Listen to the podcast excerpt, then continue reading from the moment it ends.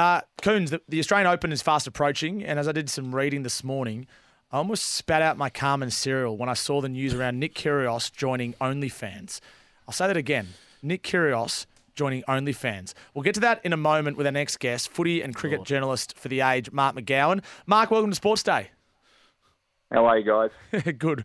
Um, do I really want to start with OnlyFans and Nick Kyrgios? Can, can we just get it out of the way? Um, Have you subscribed to no, don't ask him that. What's the uh, what's the thinking behind this? Uh, look, I, I think Nick is just a content machine. I think we've all we've all got that. If you're following Nick Kyrgios on Instagram, whatever platform, Twitter, X, whatever you want to call it, um, I think we know there's a there's a constant stream of posts and updates coming up. Not always about tennis, um, and I think that's what probably what we're in for with this OnlyFans uh, collaboration that he's got. He's, he's promised to play uh, video games on there. He's also promised to probably do some things that might be a bit more risque, but I don't think we're going to get anything too adult on there. But um, look, he, he's saying it's going to be free. So if you want to get in, you Wow. want to get more curious, um, you've got another avenue. For all of our listeners who don't know what OnlyFans is, and I've only just learnt what it is as well, I must say, Coons. Oh, uh, yeah, of course you have, yeah. Just, uh, just, just, just Google it and um, and make sure you type in Nick Kyrgios before anyone else's name. Um, let's get to some real tennis news. I, I really enjoyed your article a couple of days ago, Mark. On uh, you interviewed Sam Stosur, Paul McNamee, uh, I think Wayne Arthurs was in there, Sam Groth, asking them six topical questions, and they were really good questions. But I'd like to ask you these questions tonight and get your views on the questions that you asked these um, Australian tennis greats. So I guess the first one is, what does the future hold for Nick Kyrgios? Because it's a little bit grey at the moment, isn't it? No, look, it absolutely is. And I think the thing about Nick, as we just touched on there, he we get constant updates about his life, his social life, his everything. Um, we right now we're not getting a heap out of what his status is. If You talk to people around, and they're probably guessing a little bit as well. An educated guess, but a guess on what he's going to do. No one seems to think that he's going to play at the, Australian Open. Even Craig Tiley hasn't given us a whole heap of confidence. They're saying there's going to be a decision made closer to. Um, oh, look, I've, I've written an article that's gone up only recently um, on our site about Nick, and it talks about wrist injuries and how big of an issue it's become in tennis in general. But if we focus in just on Nick, um, it's certainly troublesome. Um, he obviously had a knee injury that kept him out of last year, or this year's, I should say, the start of this year's Australian Open, and then the wrist issue was the one that came up just before Wimbledon, and that he has not played since then. So. Look, we're, we're in the dark a little bit here. Um, I think everyone would be shocked, though, if he does end up playing at the Australian Open. But again, we've been shocked before from Nick, and, and only he really knows. So his, his body has been an issue, as you mentioned, a couple of um, a couple of injuries over the past couple of years. Do, do you think he's got another final in him before he bows out? Can he get his body right? We know the tennis that he can play. He showed it in the past when his head is screwed on right and the body is right and the, the mind frame's there. He can get there. But do you think he can get back to that level? I I don't think there's there's any reason to rule it out. Um, I think we only saw in 2022. We, we forget that's not that long ago. Yes, we haven't seen him on a tour this year. A year out of any sport is is a big deal, and it, it'll take him a while to get back. But especially on the grass, where he's already made a Wimbledon final and took a set off off Novak while he was there as well. So we need to remember that this is a guy who is a genuine threat to every player on the planet when he's at his best, and on the grass in particular, that seems to be his best opportunity. So that's obviously mid-year next year if he can get back for Wimbledon. Um, we'd love to see him at the Australian Open next month. Um, that seems more unlikely than likely, but I, I don't think we can rule out him if he can get back, you know, in the next few months and, and build up a bit of form ahead of the grass. Um, I think he's definitely a chance. All right, next up, should Australia bid to host its round of 16 group in next year's Davis Cup finals?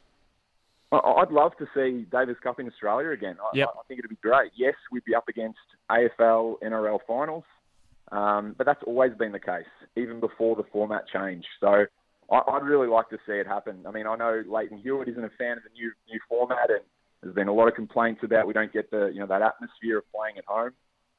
There's an opportunity right here. Put the bid in, get it in, bring tennis to Australia in in September. Um, I think it'd be great for the game. Where? It's a, it's a really good question because again you're going you got Melbourne, Sydney, Brisbane might all have footy finals on, but again you've got to back yourself in. Tennis can't be afraid to take on the footy codes. I, I just think we've got to pick the place that has the best facilities. Um, it could be Adelaide. Um. I, I think it's just, they've got to be smart, but I think all of those states and all those cities have quality tennis facilities. Why do you think wrist injuries are more prevalent on the um, on the tour now than they were, based on what you said before, Mark? Yeah, look, it's, it, look, I'm not an expert, so no. I don't I don't want to go too deep into that. But I've spoken to a, an ATP um, physio um, for this story I've just put up in in the last little while, and it, it's not so much about why it's become more prevalent now, but there's talk of ball changes from tournament to tournament. Balls can be heavier, softer, um, all these sorts of things. That can impact a player, um, the way it's coming onto the racket. Obviously, right now you see some really extreme grips in the in the men's and women's game, and different different players use different grips, extreme actions. Overuse is the one that keeps coming up a lot as well. You've got a real torque on a player's wrist when they're, they're smacking the ball. It's harder and harder. You've got great equipment these days. It's allowing players to hit it harder and harder. They're, they're playing more tournaments than ever. Um, I think I think that's probably some the answer somewhere in there. All right, next up, these are the hard hitting ones that you've asked, and now we're asking you. what do you think about the concept of a premium tour? Yeah, look, it's it's an interesting topic. Um, it's not something that's probably going to happen in the next year or so. It's something that seems, still seems quite a fair way away. But I think anything that can can put tennis on the map a bit more, especially outside of the Grand Slams, I think that's again a good thing for the game. But this is a really difficult topic because you're talking about a sport that has, and I know this is going to sound really strange to a lot of the listeners, but they have seven governing bodies. What? So you've got Can you explain that to us? Yeah, so if you've got the ITF, the WTA, and the ATP to start with. Now, the Grand Slams are the other four. They all operate independently. Mm. Now, yes, the Grand Slams might, there's some shared arrangements, there's some agreements, but technically they operate independently. So you've got seven different views here that would have to come together and agree on a tour going forward. So there's a hell of a lot that would have to go right for this tour to work. And again, it's just a concept, it's just a, a talking point. point, and this talking point's been going for years. This isn't something that's just come up. So the the basic idea of it would be that you'd have almost like a PGA Tour style card where you know it might be the top 100 or so players in the world. They would all get a card, or however you want to word it, for that season. They would play say 14 events. There'd be four Grand Slams, 10 other you know big events. Maybe the Masters 1000 events would come together. That's the basic idea of it. So whether that eventuates, who knows? But I think there's there's nothing wrong with trying things.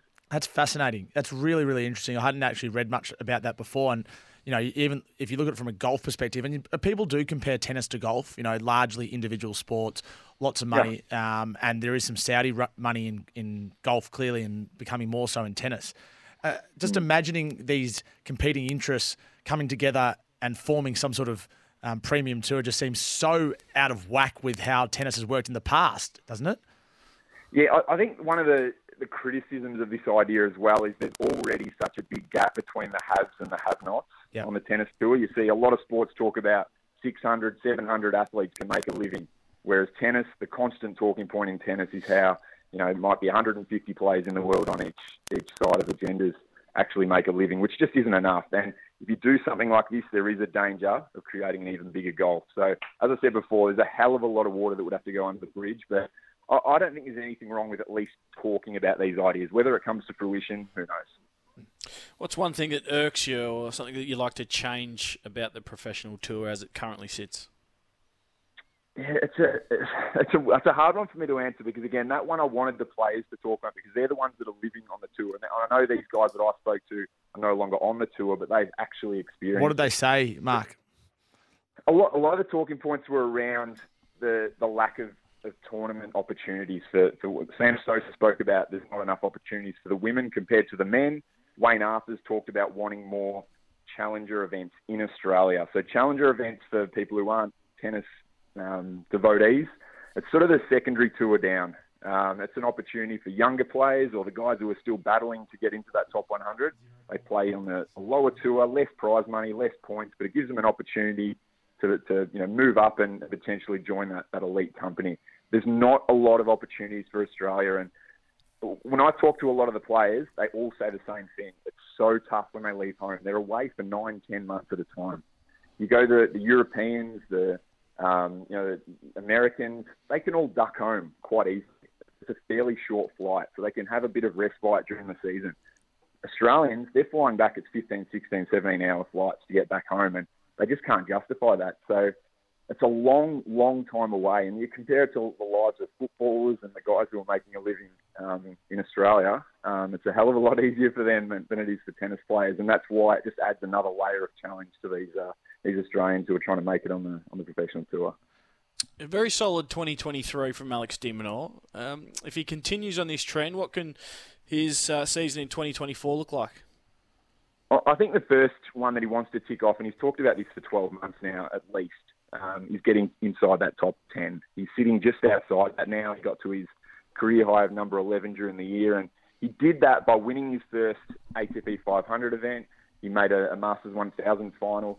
The challenge still for Alex is when he comes up against the absolute elite in the game, and we're talking about the Novaks, the, the Alcarazes, the, the Jannik Sinners, these sort of guys, actually beating them in a Grand Slam or, or when they're on. Um, he really struggles to go with them, and, that, and part of that is his physical limitations. Um, he's a smaller guy. He's unbelievable with his heart, his courage, his fight, his speed. He's got all these factors. Now he's just got to figure out a way that he can sort of keep with these guys. And we're yet to see that. Um, he hasn't had a hugely deep run at a Grand Slam, but we'd love to see it. But I think if he can get inside that top 10, that, that's a hell of an achievement. Where do you see the women's side from an uh, Australian point of view? I'm pretty certain we don't have a, a player ranked inside the top 100. Is that correct? That is absolutely correct. Um, it, there are some extenuating circumstances there. Like Ajla Tomljanovic is she's our best women's player right now. She's missed most of this year with injuries, similar to, to Nick Kyrgios. She's played a bit more. She actually won a title um, only a couple of weeks ago, but um, she's on the comeback trail. She's made you know, three Grand Slam quarterfinals, so she's a genuine factor at the top of the women's game. She's just been injured. Daria Saville is another one who's been up there. She's been injured though, um, so that's why she's out. But you'd really like to see some of these young players pushing through. So they, have just announced the the first batch of, of AO wildcards during the week, and a couple of those players there, I think, are, are names that your listeners should uh, should definitely watch, and that's Olivia Gadecki. We saw her make her main draw debut and win a round at, at this year's Australian Open, and the other one to watch is Taylor Preston.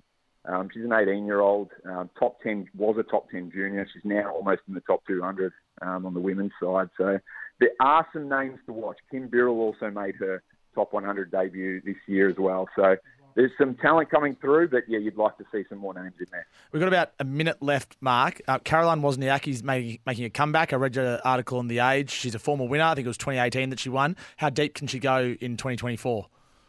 She made the round of 16 at the US Open, and that was only a third tournament back. So yeah. I think she can absolutely aim for at least there, if not, uh, if not deeper. Well, that'd be amazing. All right, really appreciate your time, Mark. Love your work on the age, not just in tennis, but also in footy. And uh, we'll chat to you again soon. Good on you guys. Thanks for having me.